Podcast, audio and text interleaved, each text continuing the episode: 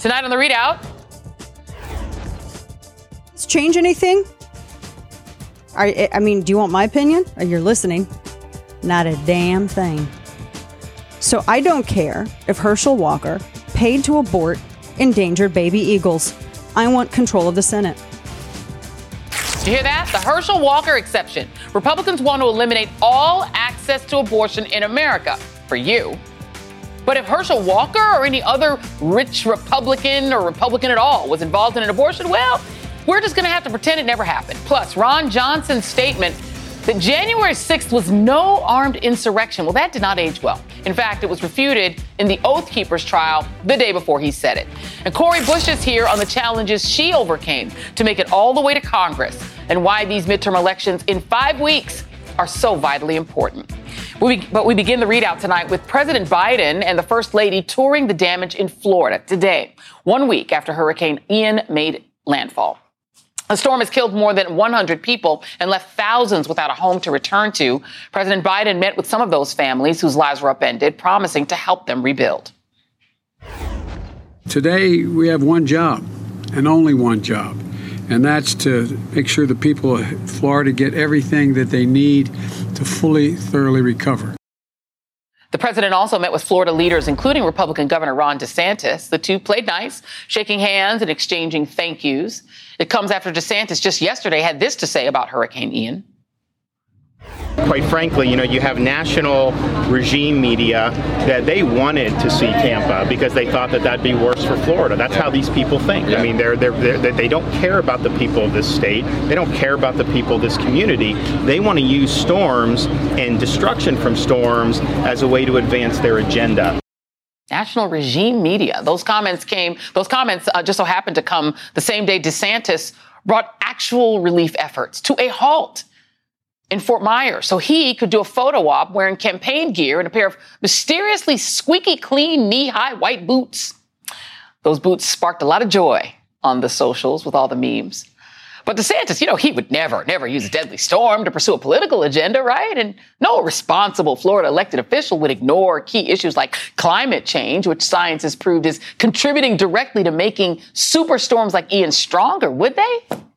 Well, The New York Times writes about Ian that the storm grew in intensity because it passed over ocean water that was two to three degrees warmer than normal for this time of year, NASA data show. Its destructive power was made worse by rising seas. The water off the southwest coast of Florida has risen more than seven inches since nineteen sixty-five, according to data from the National Oceanic and Atmospheric Administration. Finally, warmer air resulting from climate change increased the amount of rain that Ian dropped on Florida by at least ten percent, or about two extra inches in some places, according to a study released last week. Scientists call Florida one of the most susceptible states to global warming. And yet, DeSantis and other Republicans have opposed the very efforts that would mitigate disasters like Ian.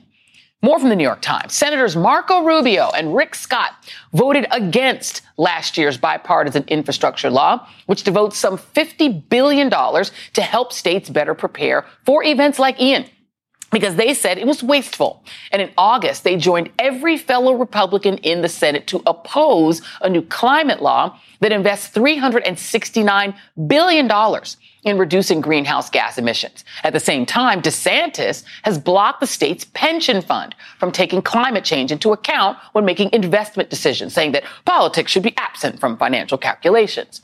There's also the fact that when Senator Rick Scott was governor in twenty fifteen, officials at the Florida Department of Environmental Protection reportedly weren't allowed to even use the terms climate change or global warming in any official communications. And even if you put all that aside, it is ironic that DeSantis would point fingers at the media, talking about a political agenda, when last week, as the Miami Herald points out, when it became clear that Hurricane Ian was headed to Florida, he advised people in low-lying areas to evacuate. But then he couched the advice with politics.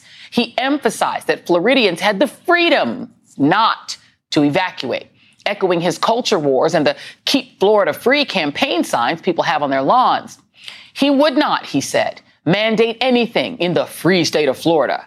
God knows how many lives that may have cost.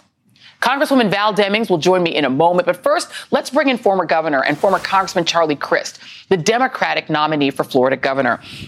And Governor Crist, I, I am glad that you were available to be here tonight because, you know, a governor's job in a state like Florida that is so vulnerable to storms, you would think that a governor would want to mitigate the harm from those storms. But the, the two previous Republican governors, um, Rick Scott and DeSantis, have seemed to do the opposite. Your thoughts? Well, I couldn't agree more, and it's unfortunate because we're paying the price for that. Uh, climate change is, is real. It is a present danger to us. Uh, it exacerbated what happened with Hurricane Ian.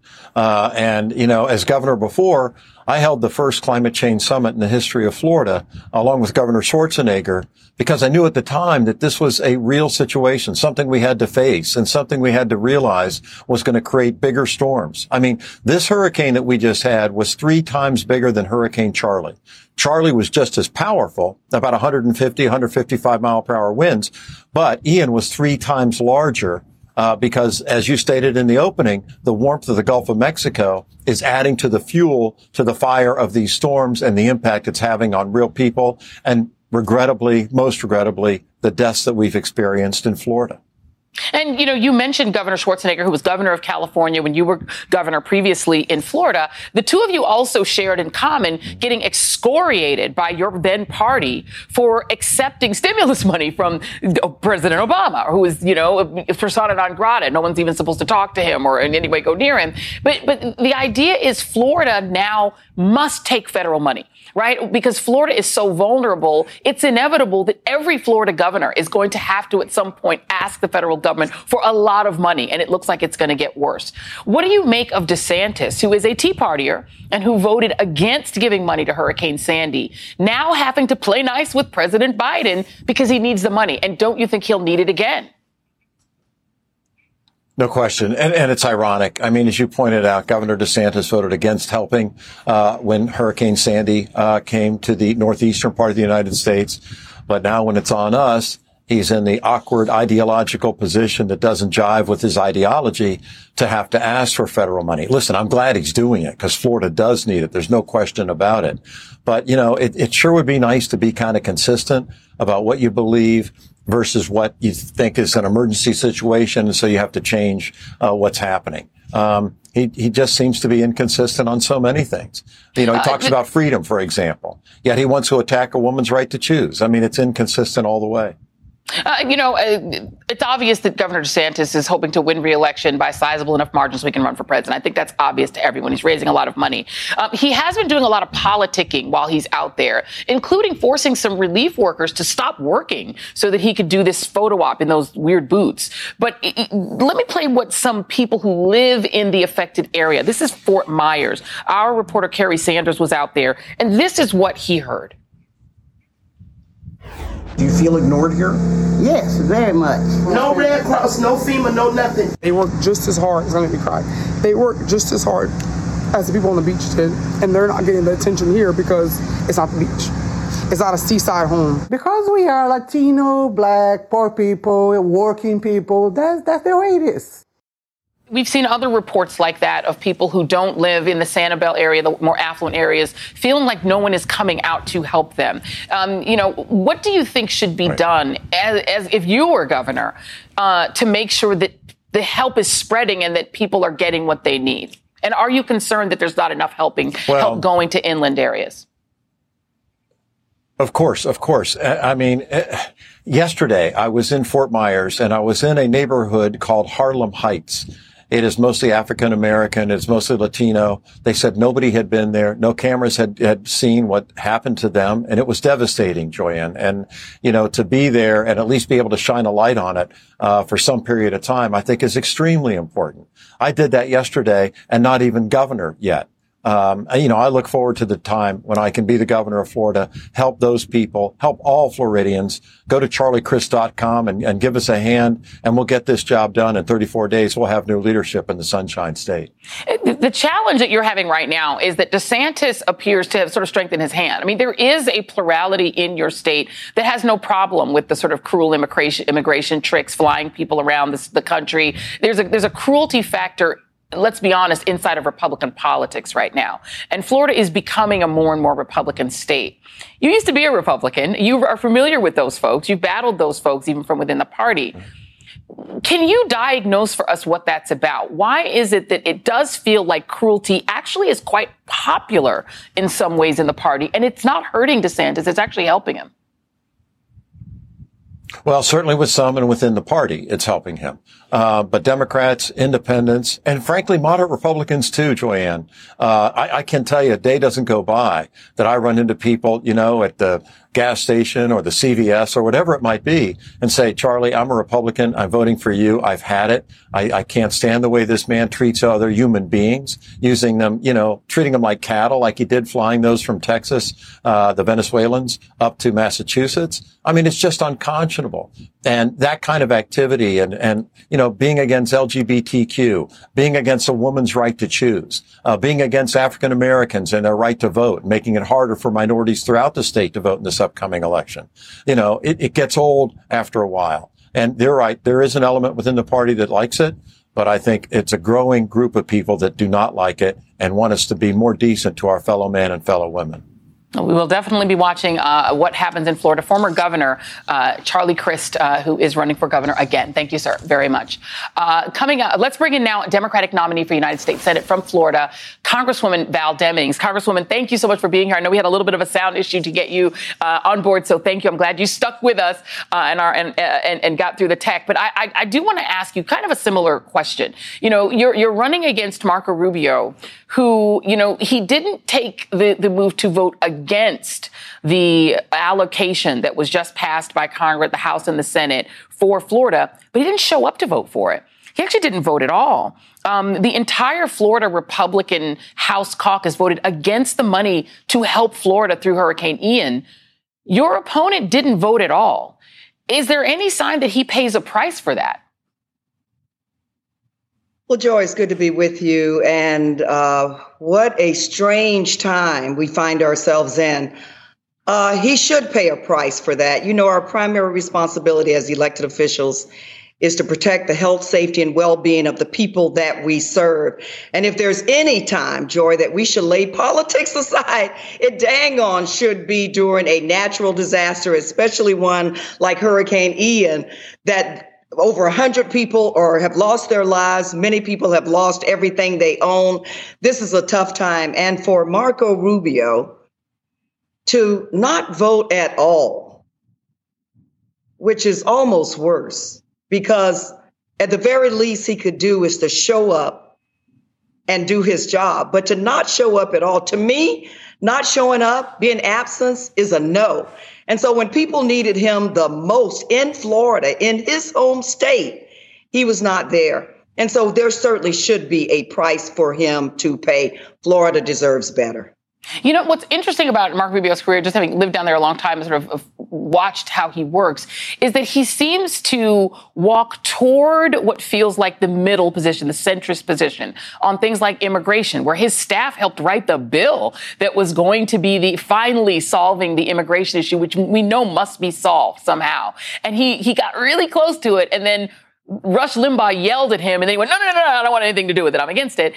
And now on this, I mean, he voted because he decided he was then a born-again Tea Partier. He was against the aid for Hurricane Sandy. He said, well, that was full of pork. I didn't want to vote for that. He recently justified it. And now when it comes to Hurricane Ian, it does feel like he can't vote for the money because the MAGAs won't like it and the Tea Party won't like it, but he won't vote against it. I don't understand what his politics are, and yet he is being rewarded for it in the polls. Why do you suppose that is? Well, Joy, you know, our job in this race is to make sure that people understand who the real Marco Rubio is.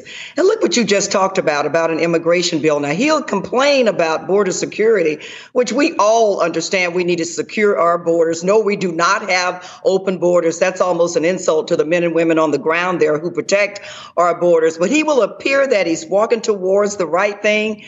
But people need to look at where Marco Rubio always seems to end up, and that's the wrong thing. He actually encouraged people not to vote for the immigration bill, which he claims is his bill, after, as you indicated, one person yelled at him. And so the bottom line is, what did Maya Angelou say? When people show you who they are, believe them the first time. Over and over again, time and time again, when Florida has needed Marco Rubio the most, he has not shown up. And so me, Florida, again, deserves, he did, we deserve better. Let, let me ask you about, you, you obviously come from that central Florida region. Your home is there, or, or we don't know how Orange County, if you could just elucidate us. How did Orange County fare? I know that the Tampa area dodged a bit of a bullet, but we know there's still a lot of destruction everywhere. Um, how is your district faring? Well, Joy, it's interesting. I had just gotten back from Puerto Rico as the chair of the Emergency Preparedness uh, Re- Response and Recovery Subcommittee. We went there to assess the damage and came home to Hurricane Ian. Look, we mm. had a tremendous amount of flooding here in the area. Over two hundred thousand people were without power. Thank God power has been restored for the overwhelming majority of those people. But we had a lot of flooding in the area. We had an opportunity to go out with the FEMA administrator and, and do have a briefing and tour some areas. And so we certainly have a long ways to go, but we were not hit anywhere near as hard as, yeah. you know, the Fort Myers, Lee County uh, area was. I'm glad the president was there today. I hope that it was a beneficial uh, trip for him and that there weren't uh, too much uh, politics being played uh, down there. But as I said, at this time, during this critical time in Florida's history, we need somebody who wants to govern, somebody that wants to take care of all people, somebody who wants to vote for eighteen point eight billion dollars in disaster relief for people who desperately need it. And so if there are people who are listening who'd certainly love to support my campaign, I certainly would love their support. My website is val demings dot com. The first, the first rule of uh, being on T V as a candidate, always give out the website. Uh, so, and you've done that. Uh, thank you very much. We really appreciate you, Congresswoman Val Demings. Thank you. And up next on The ReidOut, the verdict is in from Herschel Walker's fellow Republicans. We don't care if he paid for an abortion. I mean, we don't care if he lied about it. We don't care if he was violently abusive toward his family. We just want to win. The ReidOut continues after this.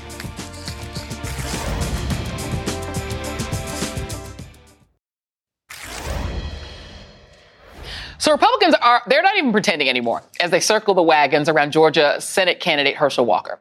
After the Daily Beast exposed his raging hypocrisy, the rich former football star who wants to completely ban abortion for the little people allegedly paid for a girlfriend's abortion back in two thousand nine because the timing of the pregnancy was inconvenient for him. Today, Walker made another appearance on Fox, denying the allegations. It's sort of like everyone is anonymous or everyone is leaking and they want you to confess to something you have no clue about. It's like they're trying to uh, bring up my past to hurt me, but they don't know, like, bringing up my past only energizes me to go out and fight even harder. Home team's always helping. On Tuesday, another longtime Georgia politician who's also no stranger to hypocrisy when it comes to the sanctity of marriage, former House Speaker Newt Gingrich, offered this puzzling defense. I think he's the most important Senate candidate in the country because he'll do more to change the Senate just by the sheer presence, by his confidence, by his deep commitment to Christ, by the degree to which he is, you know, he's been through a long, tough period. He had a lot of concussions coming out of football. The concussions are really going to help. Not content to be left out, today Senator Lindsey Graham, always so steadfast in his beliefs, piped in in a Twitter screed, saying, among other things, it didn't work when they tried to destroy Brett Kavanaugh, and it will not work on Georgia today. By bringing up Kavanaugh, Graham echoed Senator Rick Scott, who said Tuesday that Republicans will stand with Walker, the same Medicare fraud-adjacent Rick Scott who wouldn't condemn the former president's racist attack on former Transportation Secretary Elaine Chao. Republican leader Mitch McConnell's wife, who, you know, Mitch McConnell got threatened with death, as Coco Chow. Shows you how much they really care about women. Because in their race to defend Walker, Republicans have finally literally exposed themselves. And right-wing radio host Dana Loesch, or however you pronounce it, made it as plain as day. So I don't care if Herschel Walker paid to abort endangered baby eagles. I want control of the Senate. If the Daily Beast story is true, you're telling me Walker used his money to reportedly pay some skank for an abortion, and Warnock wants to use all of our monies to pay a whole bunch of skanks for abortions. You hear that, ladies? Got it? Joining me now, Jason Johnson, professor of journalism and politics at Morgan State University and host of the Slate podcast, A Word with Jason Johnson. So, Jason, now that I understand the cosmology, the fetus of a black woman or the or a black man created fetus ranks below the baby eagle uh, on the scale of importance, and then all women are skanks, your witness. I am absolutely impressed that all of them are just so blatantly obvious yeah. at this point. It saves us so much trouble, right? Like, yes. we don't have to pretend for the next couple of weeks that this yes. has anything to do with policy. We don't have to pretend yeah. that, that, that, that when Herschel Walker does his mumble rapper impression, when he actually has his debate with Raphael, we don't have to pretend that anything he says actually matters. All they need is a warm black face to yes. rubber stamp Mitch McConnell. And I'm sure if, if, if, if, if Herschel Walker actually managed to get himself into the Senate and was directed around the room, because he wouldn't be able to read the signs on his own, he'll do what they want. That's all the Republicans care about. They don't care about abortion. They don't care about life. They don't care about sure facts. Don't. They don't care about morals. You can't tell me, Newt Gingrich, that Herschel Walker is a stronger Christian than a man who is an actual reverend of the church that M L K used to actually preach at. But that is what it's about. It's all about power. And now they're oh. just being obvious about it. Oh, Jay, oh, oh, Jason, you know Newt Gingrich has been married three times. He did it until he got it right. That's how much he believes in marriage. He went from, didn't he marry his, like, high school geometry teacher first, and then he dumped her, and then he married another lady, then he married yes. Calista, and then she went to the Vatican. Anyway, let's move on. Uh, let's play Herschel Walker's new ad. As everyone knows, I had a real battle with mental health. Even wrote a book about it.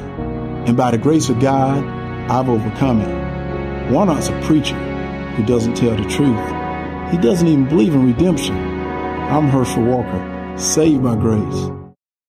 I mean, first of all, redemption requires you to admit fault and ask for forgiveness, but that will work. I mean, the, the thing about it is that will be enough. And he will, and I, you and I both said the same thing on Twitter.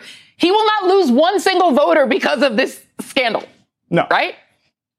No, no. Yeah. Enjoy. And here's the thing.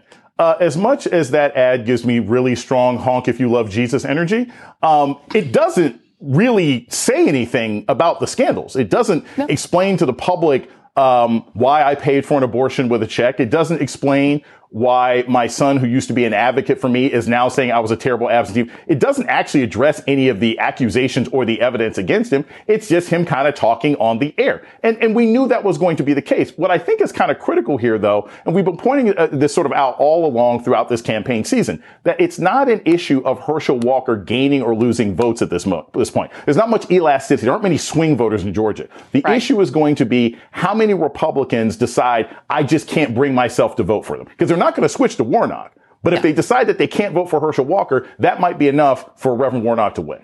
And and and there's the issue of their, their ticket splitting, which does seem like there's some weird sort of ticket splitting energy. Um, we, we, we can talk about it another time, but I do have to play this for you because before Dana Loesch, you know, told it, Matt Walsh told it first. I have to give him credit. Let me give him sheer credit. For back in twenty eleven, he told it. People just weren't listening. Here's Matt Walsh. Girls between the ages of like seventeen and twenty-four is when they're technically most fertile. Yeah. Okay? That's biological. That's a fact. All right? I'm just stating facts. That's all I'm doing. But what happened recently, and this is the, the fourth fact, recently in the last thirty years or so, we decided that that's way too young to start a family. So what I'm saying is that the problem is not per se teenage pregnancy. It's unwed pregnancy. I mean, I feel like some of us who may be a bit more cynical about it have kind of understood that the whole pro-life thing has never been real, right? It's really great branding, but it isn't real, right? It, it's just they just want power and they would love to have women under control and they feel women right. are out of control. The problem is modernity, right? It's that modern women are harder to control. They go off and they get their little fancy college educations, then they want to compete with you in the workplace. They want to do the stuff men can do. They want to play sports like men. They all of a sudden don't want to be under control. And a teenager who's stuck at home raising a bunch of children she has no idea how to raise is actually really controllable. And I feel like we now can have an honest conversation now that Republicans are breathtakingly willing to have it, that that is what it is, is that modernity is what bothers them, not abortion. Matt Walsh just delivered the hottest Tinder profile in Gilead. right? Like that's pretty much what he said. I'm just looking for just looking for a nice, undereducated woman under the age of eighteen to pop out my babies and listen to me talk about how smart I am. Look, we, we know that's what these guys are about. We know that's what the women who support them are about. The issue is how many people who will be under the thumb or the watchful eye of these kinds of politicians are willing to take that fear and anxiety and turn it into votes. Because I promise you, let's say that Herschel Walker loses the race and Raphael Warnock wins, that's great. But guess what? If Brian Kemp wins re-election, he's going to try and snatch those rights too. So it's just that's as right. important for those ticket splitters out there to recognize that Raphael Warnock and Stacey Abrams are the combination that you need for Georgia. Well, and that and that is important to note that Kemp is getting a huge pass on being one of the most anti-abortion, pro-state control of women candidates and governors in the country. And he's sliding by because because Herschel Walker is so bananas that people are not focusing on Brian Kemp. We should have you back. We got to talk about Kemp at some point because that's the other major point here. Uh, Jason Johnson, always appreciate you. Thank you. Coming up next, Senator Ron Johnson. He had the gall yesterday, okay, get this, to claim that January sixth was not, not an armed insurrection. On the same day as the United States government presented audio evidence of Oath Keepers discussing bringing, wait for it, weapons to fight for Trump. We'll be right back.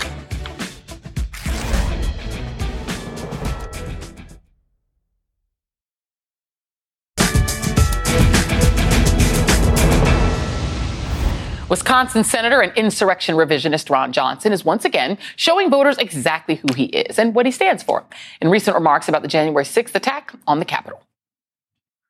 Now, the summer protesters did teach us all how you can use flagpoles, that kind of stuff, as weapons. But to call what happened on January sixth an armed insurrection, I just think is not accurate.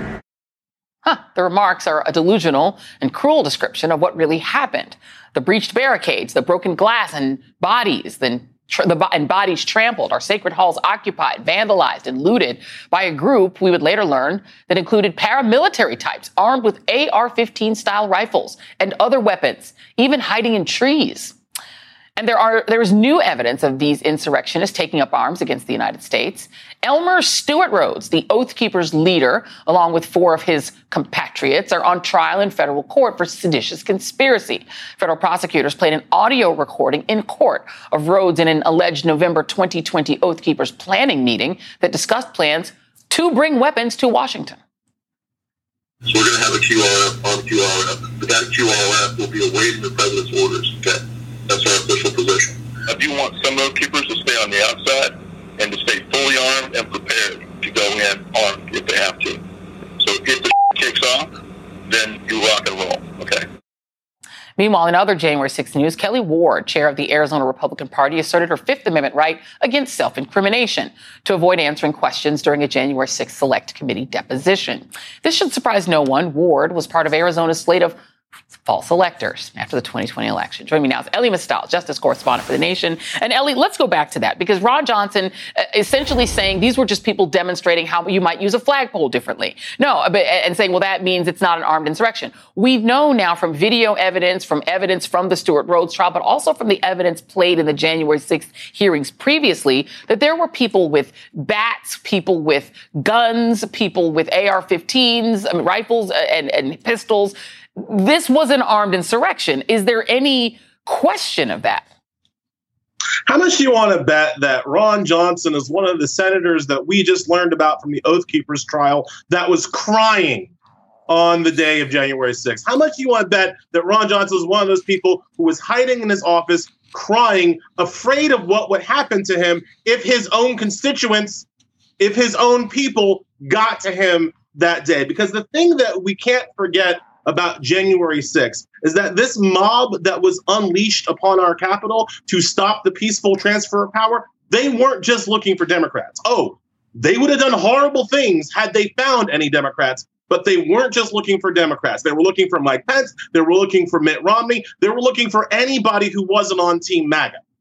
Yeah. So for Ron Johnson to be out there saying that it wasn't uh, an armed insurrection when he knows full well the danger he and his colleagues are in, The only way, the only word that you can use to describe him, Joy, is a coward, because the only thing that Republicans elect at this point in time are cowards, people yeah. that lack the integrity of their own words and, the, and, and that simply lack the courage of their own convictions. And Ron Johnson, as usual, shows himself to be a coward with these comments. Prosecutions are ongoing um, on the Oath Keepers. We've already learned, as you pointed out, that they, the, the extent to which they were armed, um, the extent to which they had been planning um, this attack. Uh, today uh, in the trial, um, information came out that the Stewart Rhodes uh, was texting uh, uh, Roger Stone on November seventh. On November seventh, we got to roll. We got to do something. So th- this was in the works. This armed insurrection was in the works uh, for a while, and we're learning that at the trial. And what are the elements that the prosecution would need to learn? Because seditious conspiracy is not a, it's not a, it's not a thing that's charged often. What are the elements that they would need to prove in order to prove it? What from? It's more than just a bad, awful riot, and it's a, a seditious conspiracy. Yeah, one of the funny things to me is that their defense lawyer right now, um, the, the key defense uh, uh, from for the Oath Keepers right now is saying that they weren't involved in the bulk of the violence on January sixth. They were just it's like they were just doing a little insurrection. They weren't in the bulk of the violence. Yeah. It, it's a it's a legal defense because what you have to show is that they intended to stop the peaceful transfer of power. They intended to violently disrupt um, the, the the actions of Congress. And intent always is a fact-intensive um, thing to prove. You don't just have to take their word for it. You don't just have to, oh, well, they say they weren't intending it, so we what can we possibly, that's not how it works. But you do have to show through evidence, through the text messages, through their videotapes, that they had a plan that they set in motion to stop um, a, a, a, a session of Congress and the peaceful transfer of power. We've all kind of seen what they did, but you have to prove that they intended to do what they did. Right, right. And let me make a quick turn because they would I would be remiss to have you right here in front of us right now and on, on our T V without asking you about uh, old Clarence. Oh, Clarence. Uh, Clarence is the person who apparently oversees the eleventh circuit, right? Because that is his sort of area. And so each justice has that. You, I want you to explain why Clarence Thomas gets to be the person that decides whether Donald Trump's appeal to the Supreme Court, to his friends that he put on the court to try to, I guess, undo what the special master he asked for and the eleventh circuit has done regarding those stolen documents. Yeah, so I want to take down the temperature a little bit. Like, as terrible as and, and as corrupt as I worry that Thomas is with regard to issues concerning his wife, the fact that he oversees the eleventh circuit isn't the craziest issue, right? We have thirteen yeah. circuit courts in this country. We only have nine Supreme Court justices.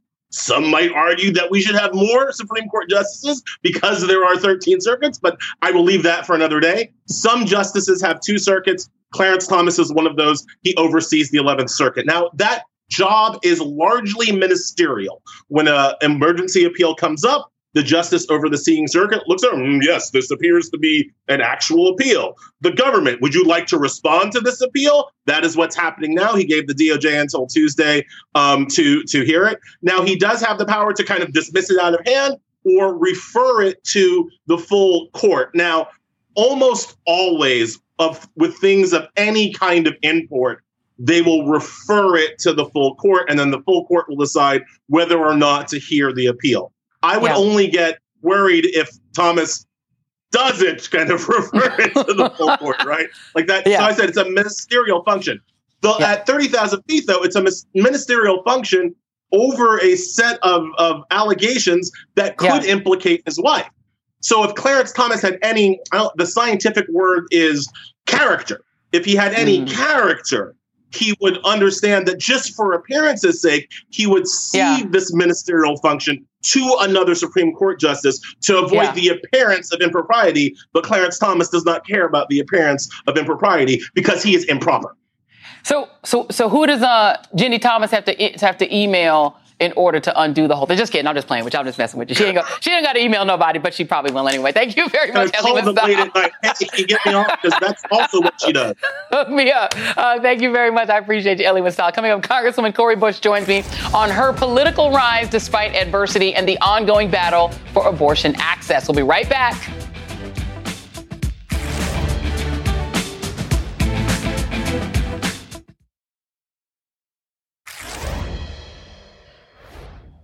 Three days after Cori Bush got to Washington as the first black woman ever to represent Missouri in Congress, she was already facing off with insurrectionists, readying herself for a fight.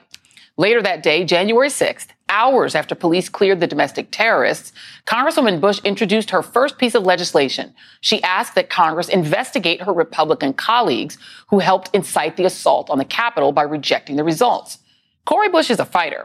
And in her new book, The Forerunner, A Story of Pain and Perseverance in America, she writes about how she was, how she has overcome a great number of challenges, from being unhoused, uninsured, underpaid, and sexually assaulted three times by three different men whom she thought she could trust, only to emerge stronger. In her book, she writes, I would not be the leader I am if it were not for the challenges I faced to be where I am. And today, I work to make the path easier for others. And Congresswoman Cori Bush of Missouri joins me now, friend of the show, and appreciate you doing this. And congratulations on the book. I saw your unboxing. I saw oh, you and I, it was you and Ayanna Pressley and, and uh, Rashida Tlaib doing an unboxing of your book. So I know you're super proud of it. Yes. And um, writing a book is a, is a whole challenge. Um, but your life has been a challenge. So talk a little bit about, you know, a lot of what your book is about, to be honest, is trauma yes. and experiencing trauma. How did that propel you to want to be a part of the political system? You know, it was not something that was a dream of mine. It wasn't something that I aspired to. I actually ran the other way because, you know, my dad's been in politics for most of my life. And so I said, I'll never do that. Um, but it was like you said, it was through all of the trauma and just, you know, wondering if it's like, it, is it me? Like, it, do I just, is something wrong with me? You know, I'm working full time, but I can't. Uh, you know, I don't have enough money, you know, the day that I get paid to pay all of my bills. I'm, you know, I can't pay my uh, student, you know, on my student loans because I can't, I have to be able to pay rent and car note. You know, I didn't have enough money to put my children in the same daycare that I worked at, and I worked there for ten years, you know, just so many things. And then the challenges of, of uh, being uninsured, challenges of the sexual assault and domestic violence. But it was through, after Michael Brown was killed, um, after four hundred days of protests, you know, realizing that some of this is policy violence. And the only way to fix it, only way to make sure my son is not the next hashtag, that my daughter is not the next hashtag, that I'm not sitting back later thinking I woulda, shoulda, coulda, you know, looking at my son's body. This is the least, the least that I could do is put myself on the line this way. So that's what I did. Yeah, I'm going to read a little bit from your book, and you write this. Um, my work is to move with purpose, knowing that every minute people in our country are walking into new instances of preventable hurt, and that I have a responsibility to dismantle the systems of violence that too often cause that hurt. But the systems of violence that you had to face literally on day one of your, uh, you know, your uh, sojourn in Congress, like literally you walked in to a system of violence. You've had to move your office because Marjorie Greene uh, of Georgia was harassing you in the hallways of Congress. I wonder if the experience you've had, which is so different from the way most people's career in Congress starts, has changed the way you look at the system. Is there something wrong with our system that allows that violence to permeate the varied hallowed halls of Congress itself? Absolutely, because some of those folks are in the system. They are a part of the system. You know, we, we can look back over uh, over decades. We can look back over millenniums. Look, those folks are a part of the system. That is a part of it's. it's uh, we're talking about uh, people who have been in government. I mean, that's how we had slavery in this country. That's how we had Um, Jim Crow laws in this country. That's why we have we we have mass incarceration today and so many other things. We can't even get a livable wage, you know, in this country. We can't even get the close the racial wealth gap. We can't, you know, we still have environmental injustice and and uh, uh, housing crisis that's off the charts in this country right now in twenty twenty-two. So uh, so absolutely. But I think about being in the Capitol that day when that insurrection happened. I remember being in the in the chambers, in the gallery, listening to one of my colleagues say, though, on the House floor, those are my people outside. I'm standing up for my people that are outside. Well, your same people, this Republican said that, your people scaled walls just an, oh, an hour, an hour or two later. Your people killed people. Your people put our lives in danger. Your people are the ones that are, some of them are in jail right now for this. And hopefully those, if there are any people in Congress that actually did participate in the overturning of that Democrat, Democratic election, if any of them participated, they have to be investigated. They need to be expelled from Congress. And if there are criminal charges, those should happen because yeah. we... I take my job seriously. There are lives on the line, and I will not let folks that have um, political th- that are there for uh, uh, j- to play politics, folks that don't understand what it's like to live um, with your skin being the uh, being the the problem that people see, your skin causing a reaction in people simply because you showed up. I need them to understand that I will fight uh, uh, as long as I have breath to make sure that my people are safe, and if it means calling them out, I'll do that. And I'll note that none of the people who said those are their people outside went out and joined their people. They hid from them and were uh, just as afraid as you were, I'm sure, exactly. that day. I, I want to ask you about the issue of abortion, because you, you've spoken so personally about all the issues you've had to deal with. When you hear people just casually calling names, women who had to or chose to get an abortion, uh, when you see ten-year-olds having to be taken out of their state in order to have a medical procedure um, that likely could save their lives, a ten-year-old can die having a baby. Just give me your reaction to that. It's someone's body that does not, it, it should not be the business of anyone else. You know, like my grandmother would say, mind your own self business. Um, you know, I... That ten-year-old, what did we just teach that ten-year-old? What would have happened if that ten-year-old would have lost their life? You know, what what are we saying to society when society can come back and say, hey, you know, your body belongs to me? Um, yeah. That can say that your body belongs to me, but uh, yeah. nobody is talking about, uh, like I said before, yeah. regulating sperm.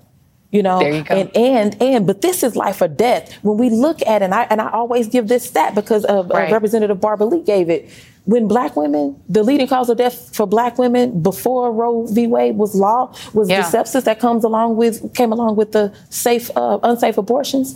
Yeah. We can't go back there. Absolutely. The book is called The Forerunner. Um, everyone, please check it out. It's a story of pain and perseverance in America. Congratulations on the book. There it is. Congresswoman Cori Bush, thank you. We'll be right back. One last thing before we go. Do not forget to plan your vote. You can go to N B C news dot com slash plan your vote for information on registration, on deadlines, on early voting, and more. It is so important. Couldn't be more important. Please vote. That's tonight's ReidOut.